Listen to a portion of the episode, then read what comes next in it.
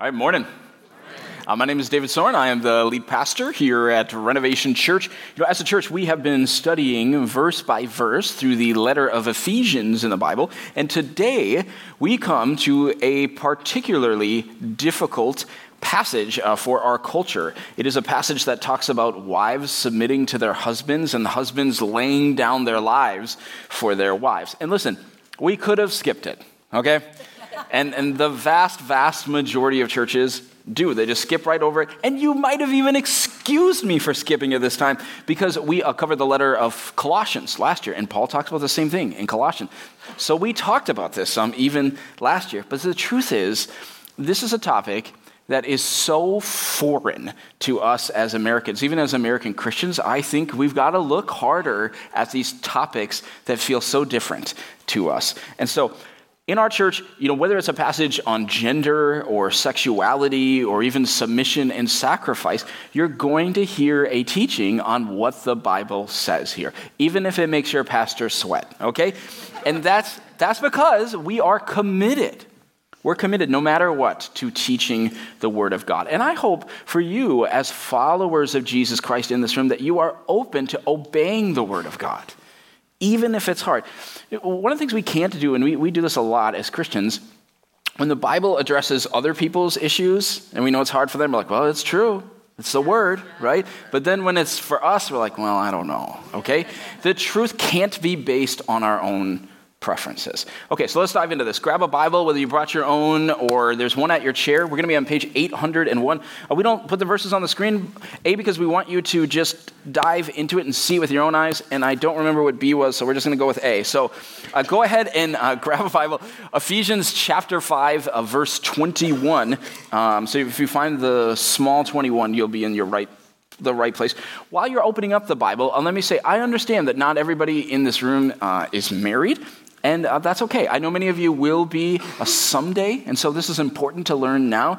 And even if you won't, these I think are still helpful principles for the Christ follower. Okay, so let's start with just verse 21.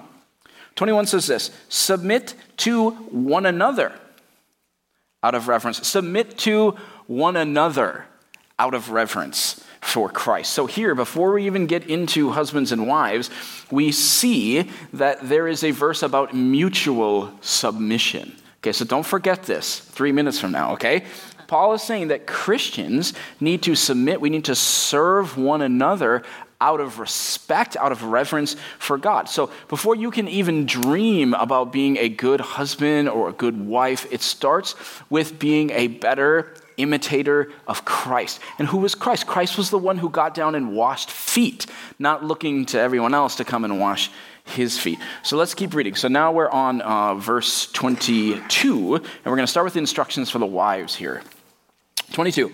Wives, submit yourselves to your own husbands as you do to the Lord. Now, before we go any further, let me say what the word submit does not mean. Because for some of you, you just hear that word and it just makes your brain go bonkers, okay? First of all, submit does not mean subjugate. Okay, it doesn't mean to come under the control of another person. It does not even mean obey. It doesn't mean do everything your husband says or anything like that. And also, by the way, the context here is marriage. Okay, so this doesn't say anything about women obeying men everywhere or anything like that. Submit is a positional word about following another person. It's not a word about how much value a person has.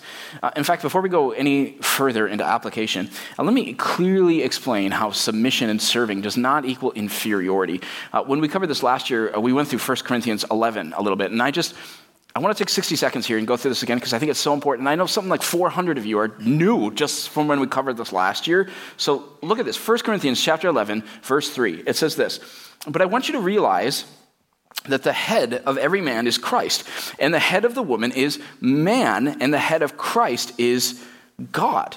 Okay, so we read the head of every man is Christ, and they go, that's good. These men need they need Christ. Let's be honest, right? And then, and then we read, and the head of the woman is man, and many of us go, I'm sorry, excuse me? What does that say? Right? But what does it say next? It, then it says, and the head of Christ is God. So he's saying the head, that means the leader. The leader of Jesus the Son is God the Father. Now, let me ask you a question Is Jesus the Son inferior to God the Father? No. Right? In fact, it's literally heresy to say that Jesus is inferior to the Father simply because they don't have the same role and function. And so the husband and wife are equal. But God has different roles for them to play. So let's dive deeper into what Paul is talking about for wives and husbands. And my mind thinks in charts, okay? So I want to break this down for you. So here's kind of our first question. So look to the upper left. Why? Why should a wife we're going to talk through why a wife should respect her husband and submit to his godly leadership. And the first reason is because submission is how we imitate and become more like Christ. Now remember, okay, we all do that. We all submit to one another. Submission is a posture for Christians. It's imitating Jesus Christ. Now, Jesus, on the night before he was killed, he's in the Garden of Gethsemane He's talking to God the Father, and he's dreading the cross. And he says, Father, if there's another way, let me know. Right? But then what does he do? He submits himself to the Father and he says, But not my will, your will be done. He comes under him. And so when Paul says to wives in verse 22, Submit yourselves to your own husbands as you do to the Lord, he means that wives should serve and treat their husbands with a love like they would love and serve Jesus. Now, that doesn't mean your husband is God, okay? Like, obviously he's not, right? Don't, and don't amen that either, okay? Um, but here's, here's what happens. This, this is why you should trust God's word in this. Because if you are honoring your husband, and you're serving him and you're respecting him, you are actually going to grow in your likeness to Jesus. Let me explain this. Now, if you've been married for a while, one of the things that you realize is as soon as you get out of that like honeymoon phase, okay, and you get into real normal marriage, you quickly realize that marriage actually is going to be the primary place in your life that you are going to be made aware of your sin and selfishness. That is, if you're honest, by the way, and you're not just always blaming the other person. And so, marriage is actually our greatest opportunity to bring our self centeredness, our pride, and our ego to Jesus. And to say to Jesus, Help me humble myself. I'm just so self centered here. I'm so prideful. Help me learn to just serve this other person that you've put in my life. And so, marriage actually is, for so many of us, it's the main avenue that we grow in learning to imitate and become more like our Savior Jesus.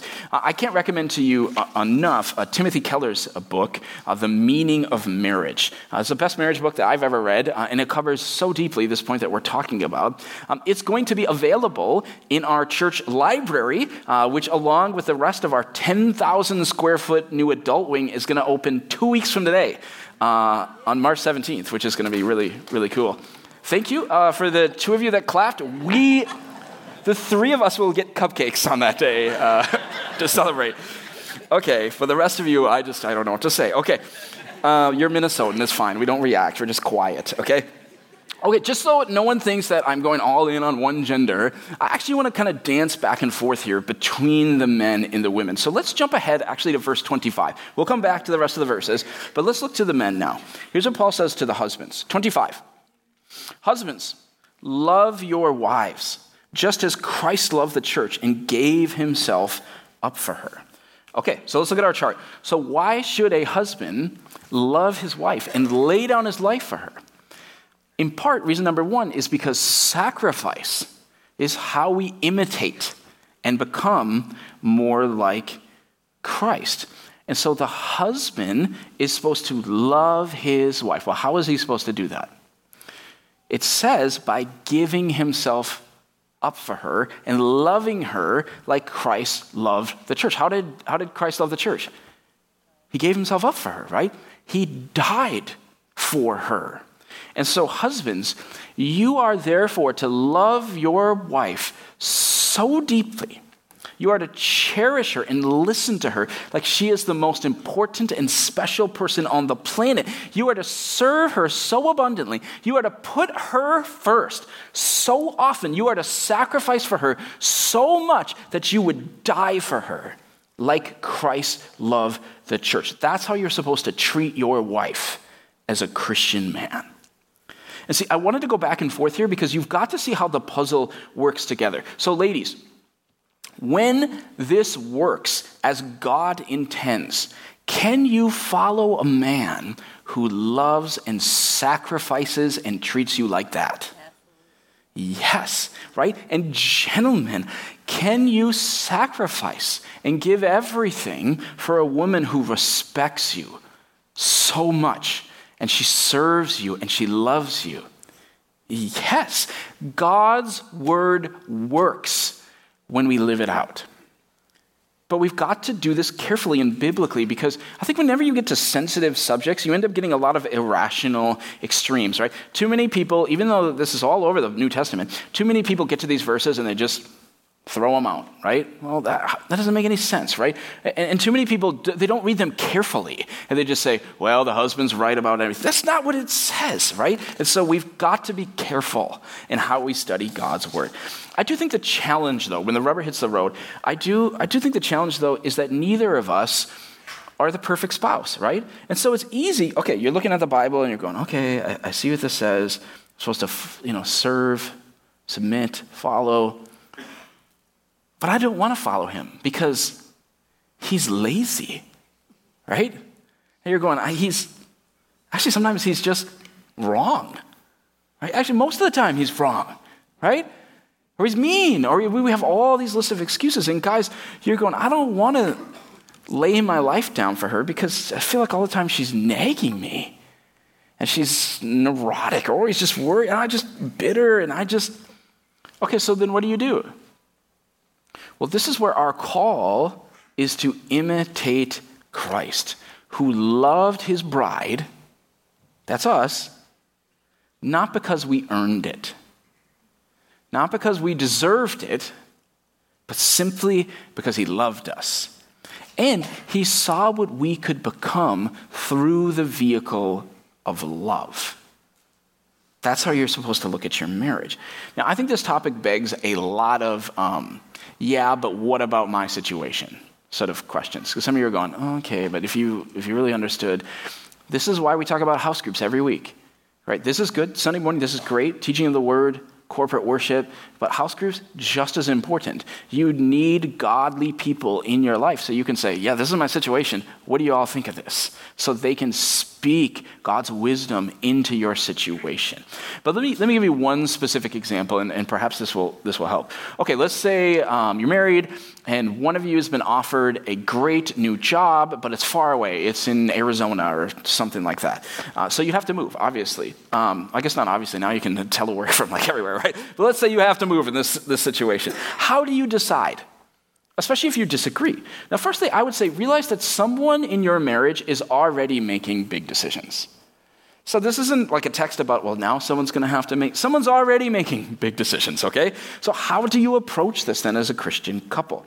Here's how you should approach it. The wife should come to this decision with a heart posture of submission saying, I will follow my husband's lead. But the husband should come to this discussion with the heart posture of sacrifice, saying, I will be the one to sacrifice for my family. And when you both have that Christian posture, and both of you are deeply seeking the guidance of the Holy Spirit and the wisdom of your Christian friends and the truth of God's word, I absolutely believe that God will lead you to the right decision. But you both got to have that biblical posture in marriage. Okay, let's jump back to the wives now. So we're going back to verse 23. 23 says this for the husband is the head of the wife, as Christ is the head of the church, his body, of which he is the Savior. Now, as the church submits to Christ, so also wives should submit to their husbands in everything. Okay, so let me give you a second reason now on our chart of why a wife should follow the godly leadership of her husband. And number two is this the husband was created to be the head.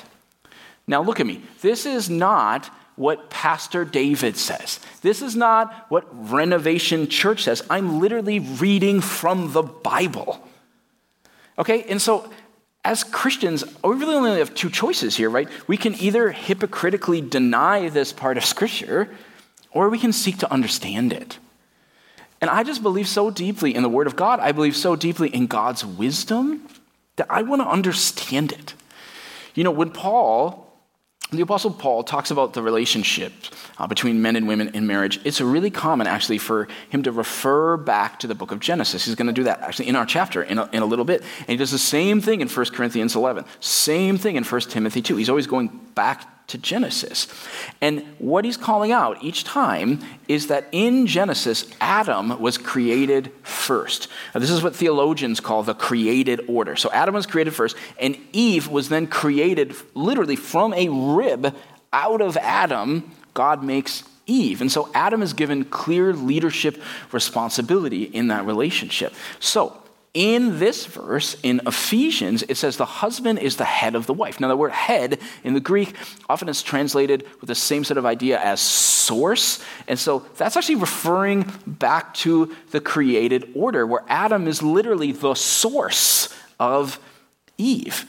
And so, what God's word is teaching here for your marriage is that you can't thrive at the highest level in your marriage until you recognize that men and women were created differently and with different roles. But if, you, if you're fighting against that, and we talked about this in our gender and sexuality series, if you're fighting against that, it's kind of like fighting against God's design for how he made humans, and you'll end up sort of just feeling like you're swimming against the current.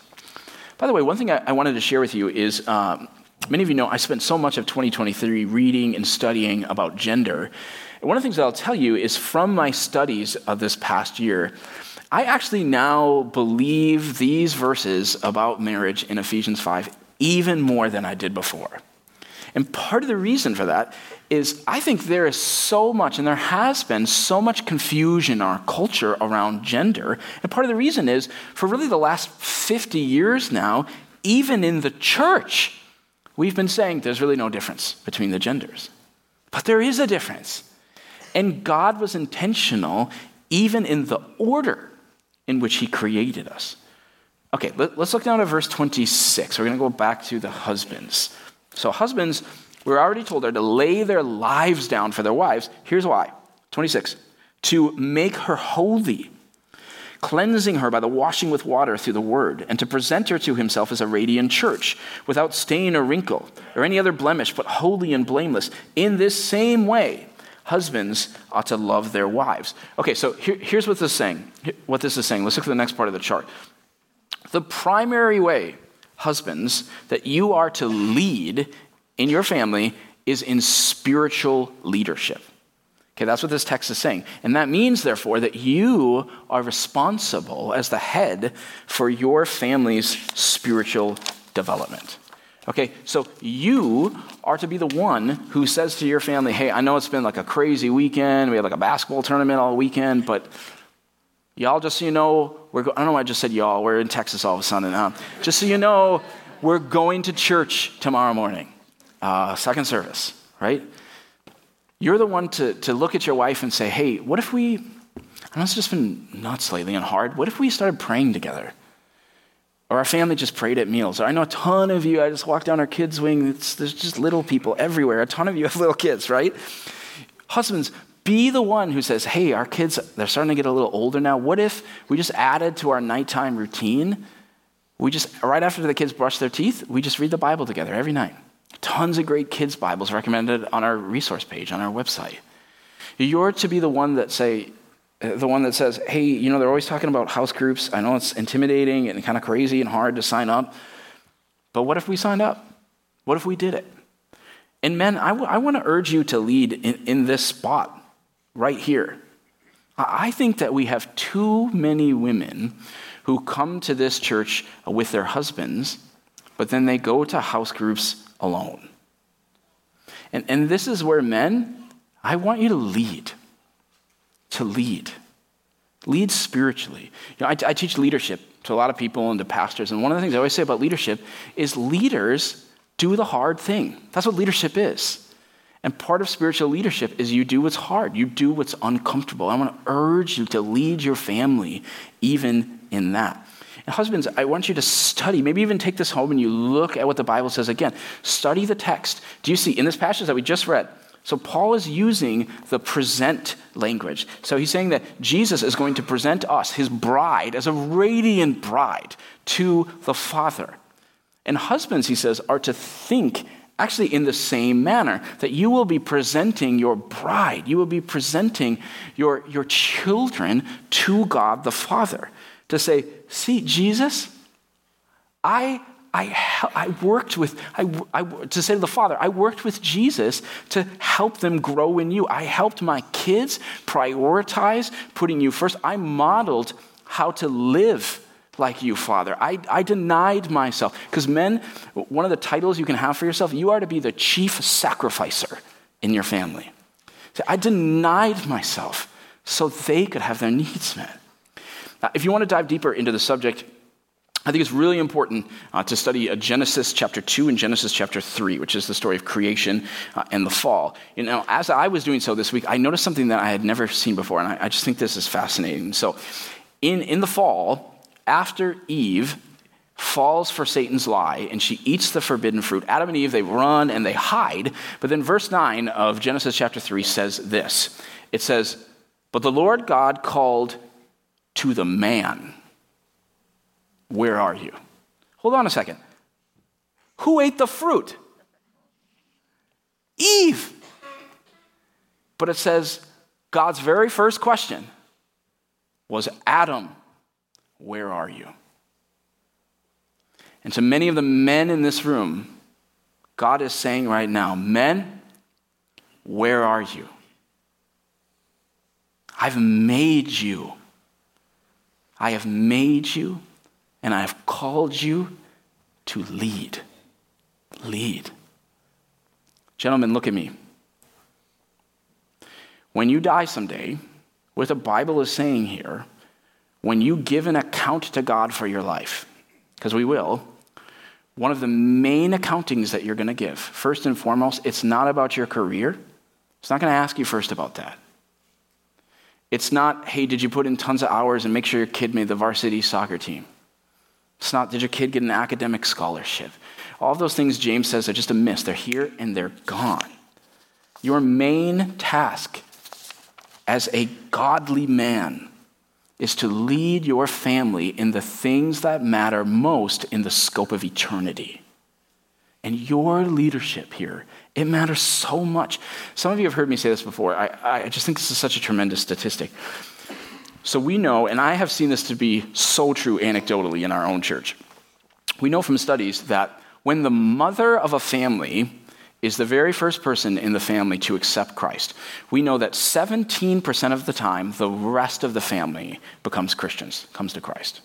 However, if the father of the family is the very first person in the family to come to Christ, 93% of the time, the entire rest of the family comes to Christ.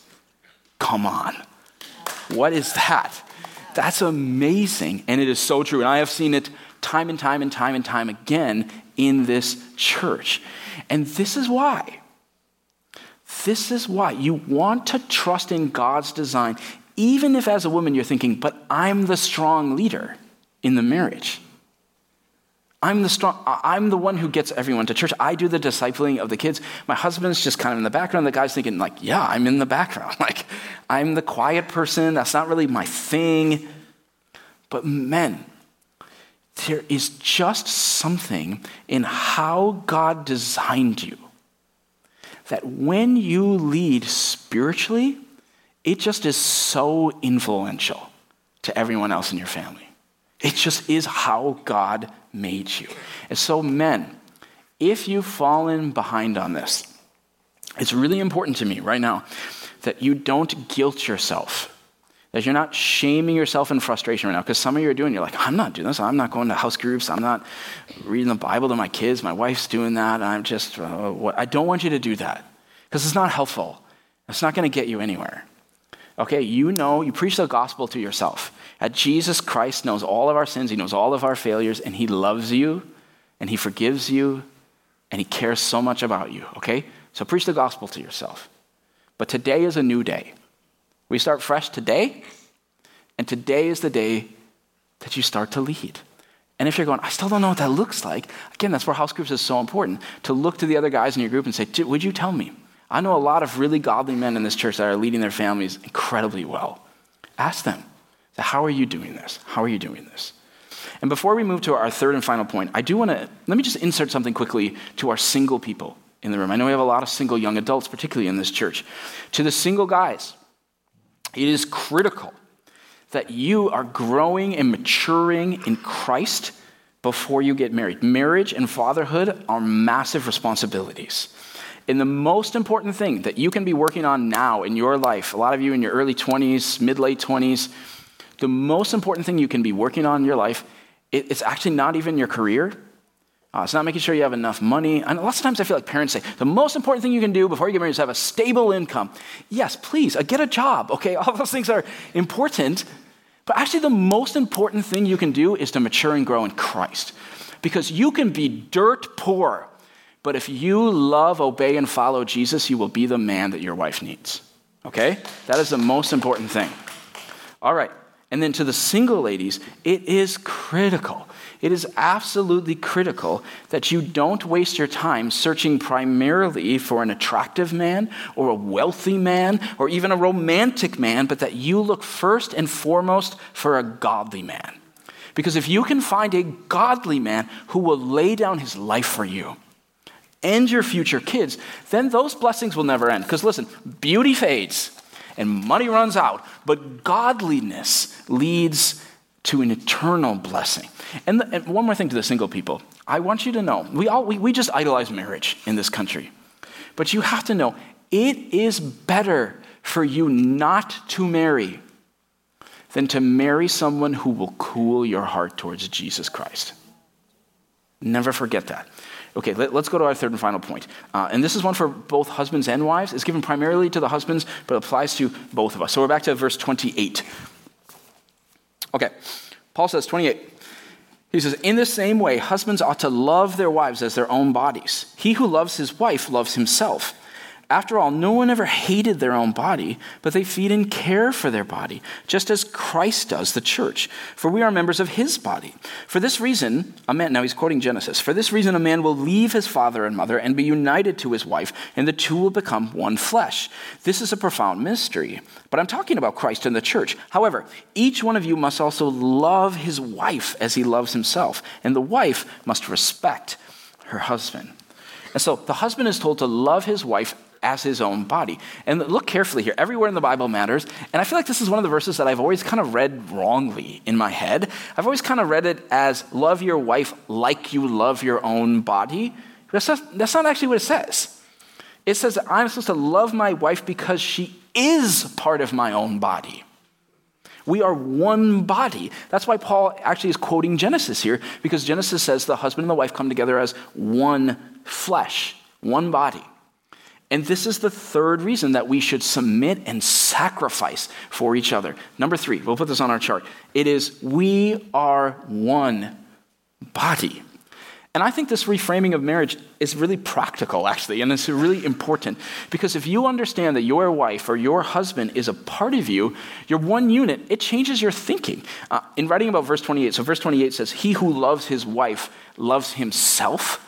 Uh, my favorite Bible commentator, uh, David Guzik, he says this way He says, When you love your wife, you benefit yourself. Perhaps it's better to put it in the negative. When you neglect your wife, you neglect yourself, and it will come back to hurt you. We all know what it's like to neglect something, like a noise or maintenance issue on an automobile, and it comes back to hurt us. Husbands, it is even more true regarding your wife because she is part of you. Only a fool neglects his own broken arm or infected leg, yet there are many foolish husbands who hurt or neglect their wives, and the husbands will suffer from it. And the opposite is, of course, true for wives who neglect their husbands. And truthfully, we're suffering because We've bought into this worldly view of marriage, right? Too many of us, we think, if we were asked or probed, I think what we think is the pathway to joy in marriage is when the other person gets their stuff together and finally starts doing things for me and giving me joy. I mean, we're just always thinking like that. We're thinking, if they would change, my marriage would get better. If they would notice me, if they would help out more around the house, if they would be intimate more, if they would just notice how much I do and appreciate me more, they were supposed to make me happy. But that will never work. Just tell yourself right now, I gotta, I gotta stop that.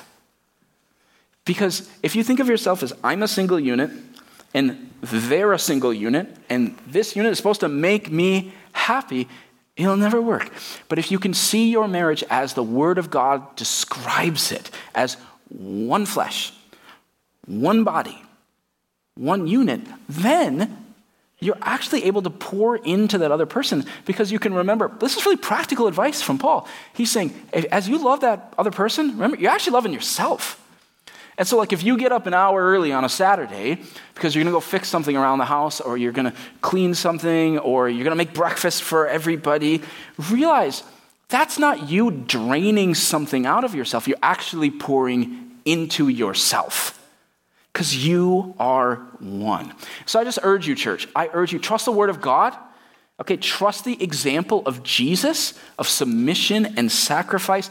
And I just believe that your marriage will come alive again when you stop seeing your spouse as someone to take from, but someone to pour into. Follow the example of Christ. All right, let me pray over our marriages this morning. Oh, Lord, I, I just want to pray over all of the marriages of Renovation Church that you would help us, even if it feels foreign and different trust your word, and that we would love and pour out for one another, like you described. God, I pray for any marriage that it just feels like it's on the rocks this morning. Holy Spirit, would you bring your healing power and bring them back together, restore them to their original love? We know you can do that, and you do that. And we just ask for it in the mighty name of Jesus. Amen.